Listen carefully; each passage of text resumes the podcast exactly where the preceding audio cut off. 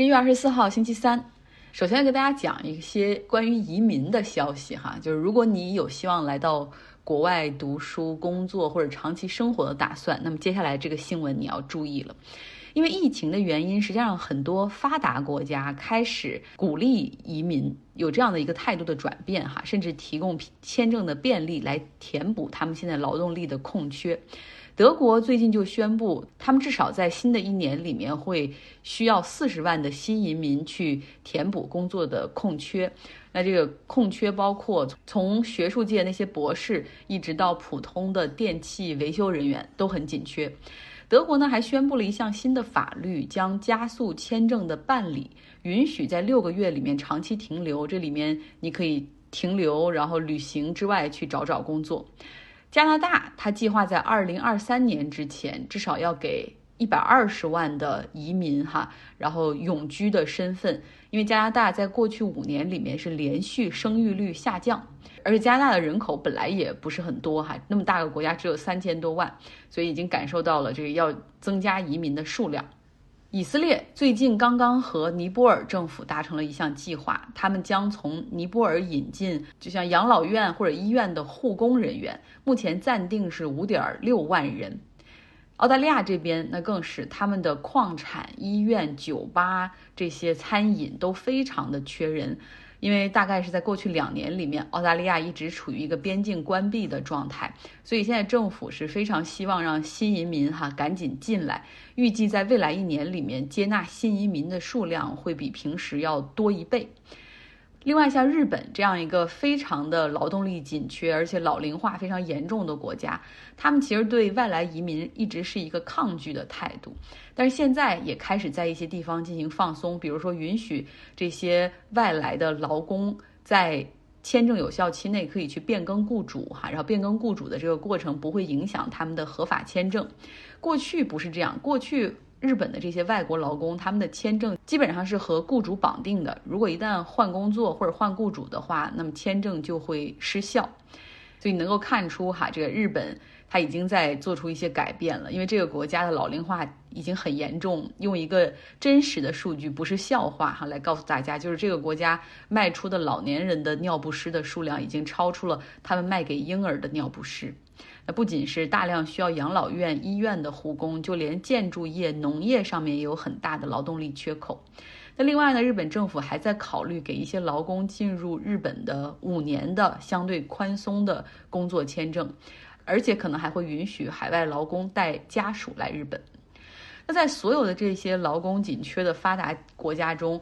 英国是一个多种因素叠加的国家，他们目前所缺的岗位哈，包括卡车司机、屠夫啊，然后工程的施工人员 （mechanics），不论是修汽车还是修家电的这些维修人员，另外医生、护士以及餐厅的服务员等等都非常的缺。除了疫情之外，还有一个重要的原因就是脱欧。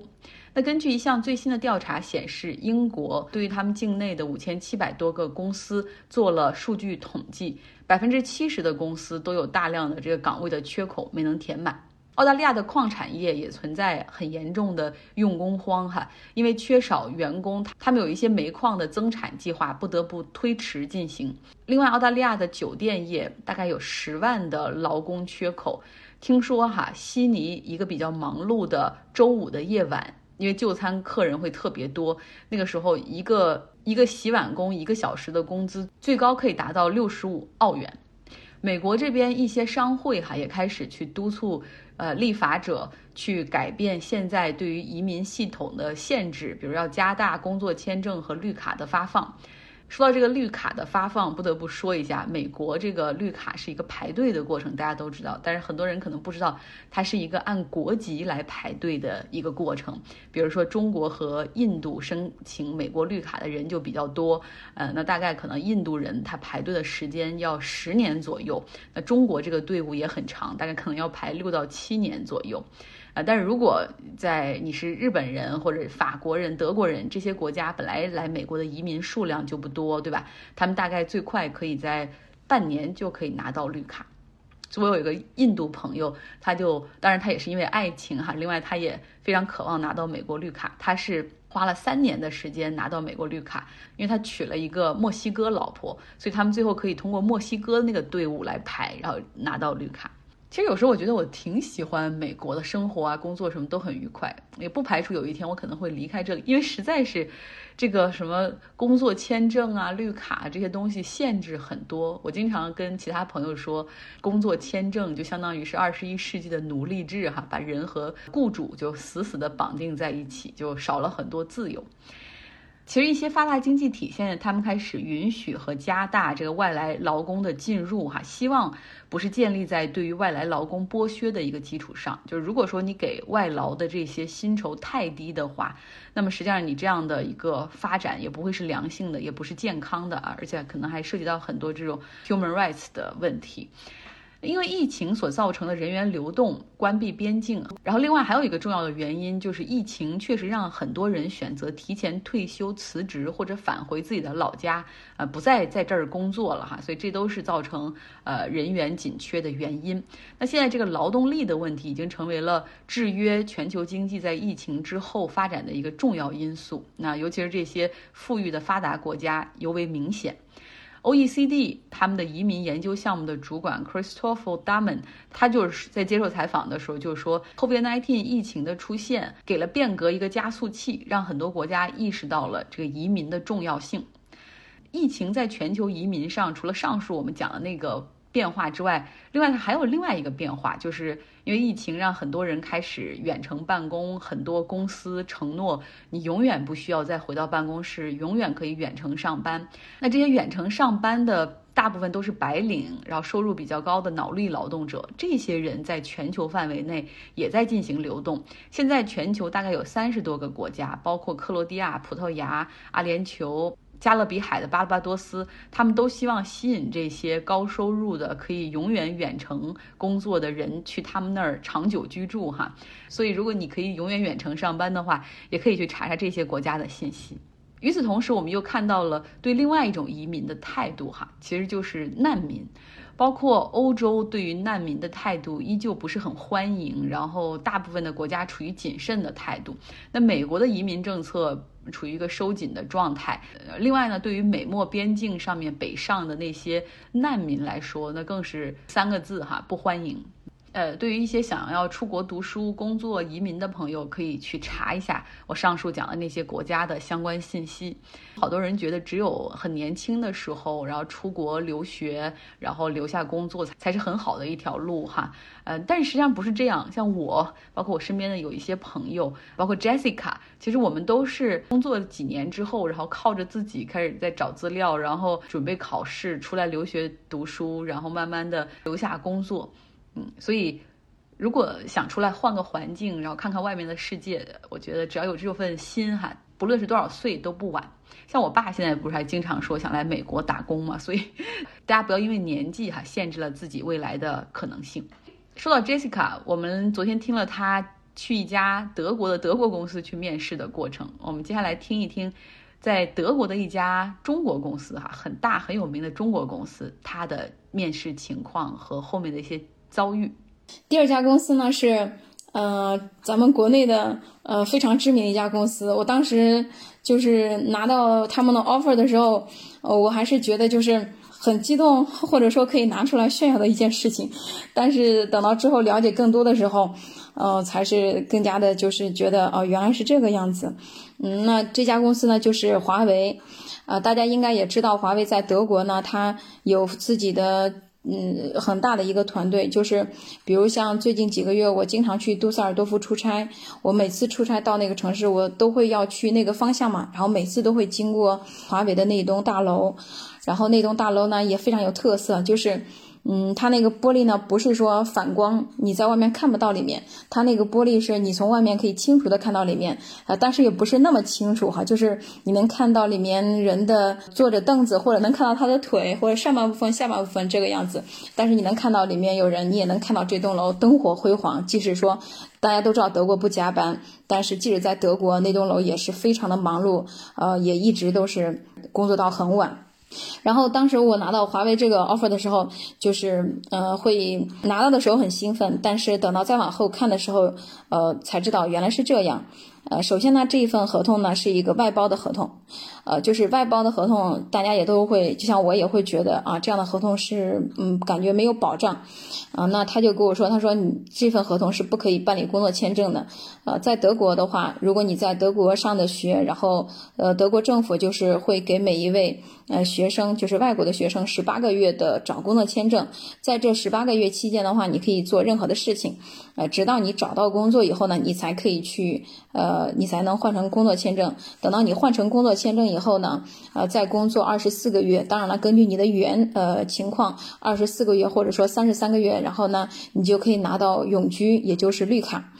然后他就说这个东西呢不能做工作签证。呃，不仅仅是说你不能换工作签证，将来不能换永居，更更多的是你没有工作签证，当你用完这十八个月签证的时候，那么你就必须回国。就去问这个人事，我说你为什么不能给我办理工作签证呢？是因为这份工作就是不重要吗？还是说其他的原因？他就给我解释，他说，嗯，华为我们在我们的就是和华为直接签订工作合同的员工的话，首先，呃，你必须得是那个资历非常深，然后你可以带客户过来的，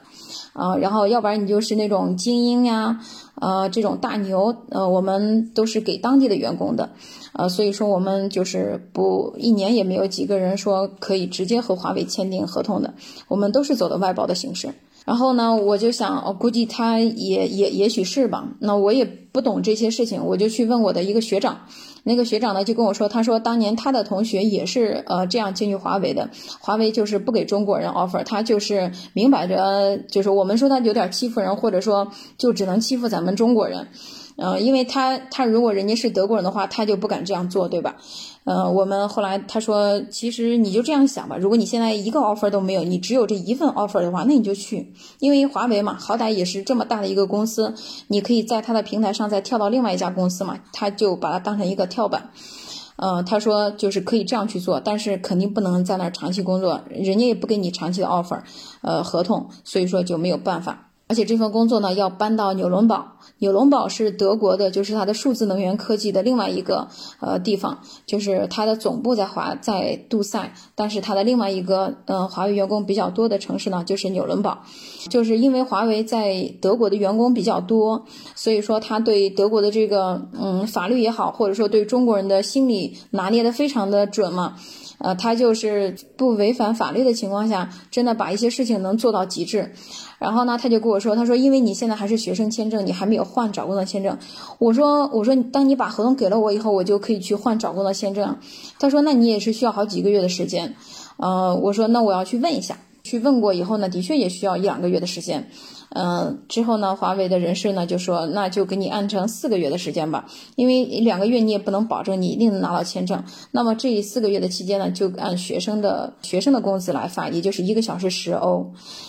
然后一个月的话是一千六百块钱，然后扣掉税以后是一千二百块钱。呃，我就听到这个以后，我都觉得华为在干什么？就是如果去纽伦堡生活，然后一个月的房租也得一千欧。然后就就是你要你要贴钱去他那儿上班，我就是觉得最后从最开始的外包合同不办理工作签证，然后又要搬家，呃，就是华为的这一系列操作吧，就是到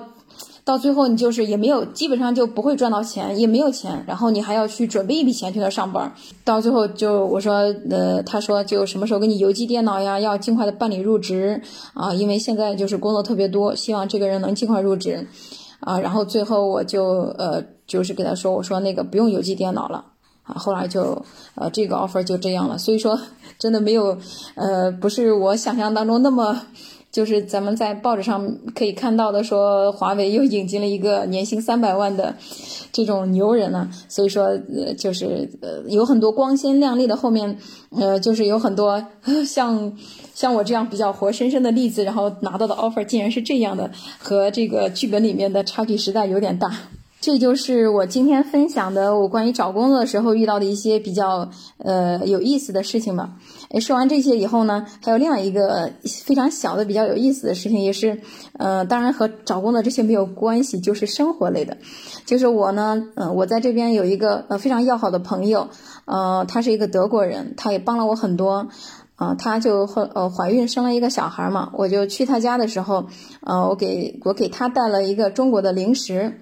呃，就是从呃中国超市买的零食，是一个呃那个糯米团一样的东西。当着我的面就拆开，呃，想尝一下嘛。拆开以后呢，就是里面有个防腐剂，就我们都很清楚这个东西是防腐剂嘛。当然上面写了，就是呃，就是 do not eat，然后这些东西还有英文呀什么的。呃，然后呢，他就没有看这些，他就打开那个防腐剂，他说这个是上面的调料吧？哦，我说不不，这个不能吃，你看这上面都写了不能吃。他说，哎。他说：“那个就是我们怎么没有这种东西？”我他说：“我很我买我们买东西都里面就没有这种东西。”呃，我也是就是比较好奇，就是我们在国内肯定是比较习惯的，就是在那些东西里面放上这个东西，肯定大家都会呃就觉得很习以为常。但是的确在德国我没有看到，就是产品里面有防腐剂，所以说也希望就是呃比较懂的同学能给分享一下这里面呃背后的秘密。好，这一期就到这里了，说了好久，谢谢大家，感谢 Jessica 啊，听到他的声音真的很好，很亲切。讲到这个公司是华为哈，大家也听到了，我们过去听华为对员工好是出了名的，可是今天你也听到了它的另外一面。其实我们这些在国外生活的人，大家都知道，初入职场想找工作的时候，都想说，要是能进在本地发展的中国公司就最好了，因为不论是文化、语言，好像都更加方便一点。但是。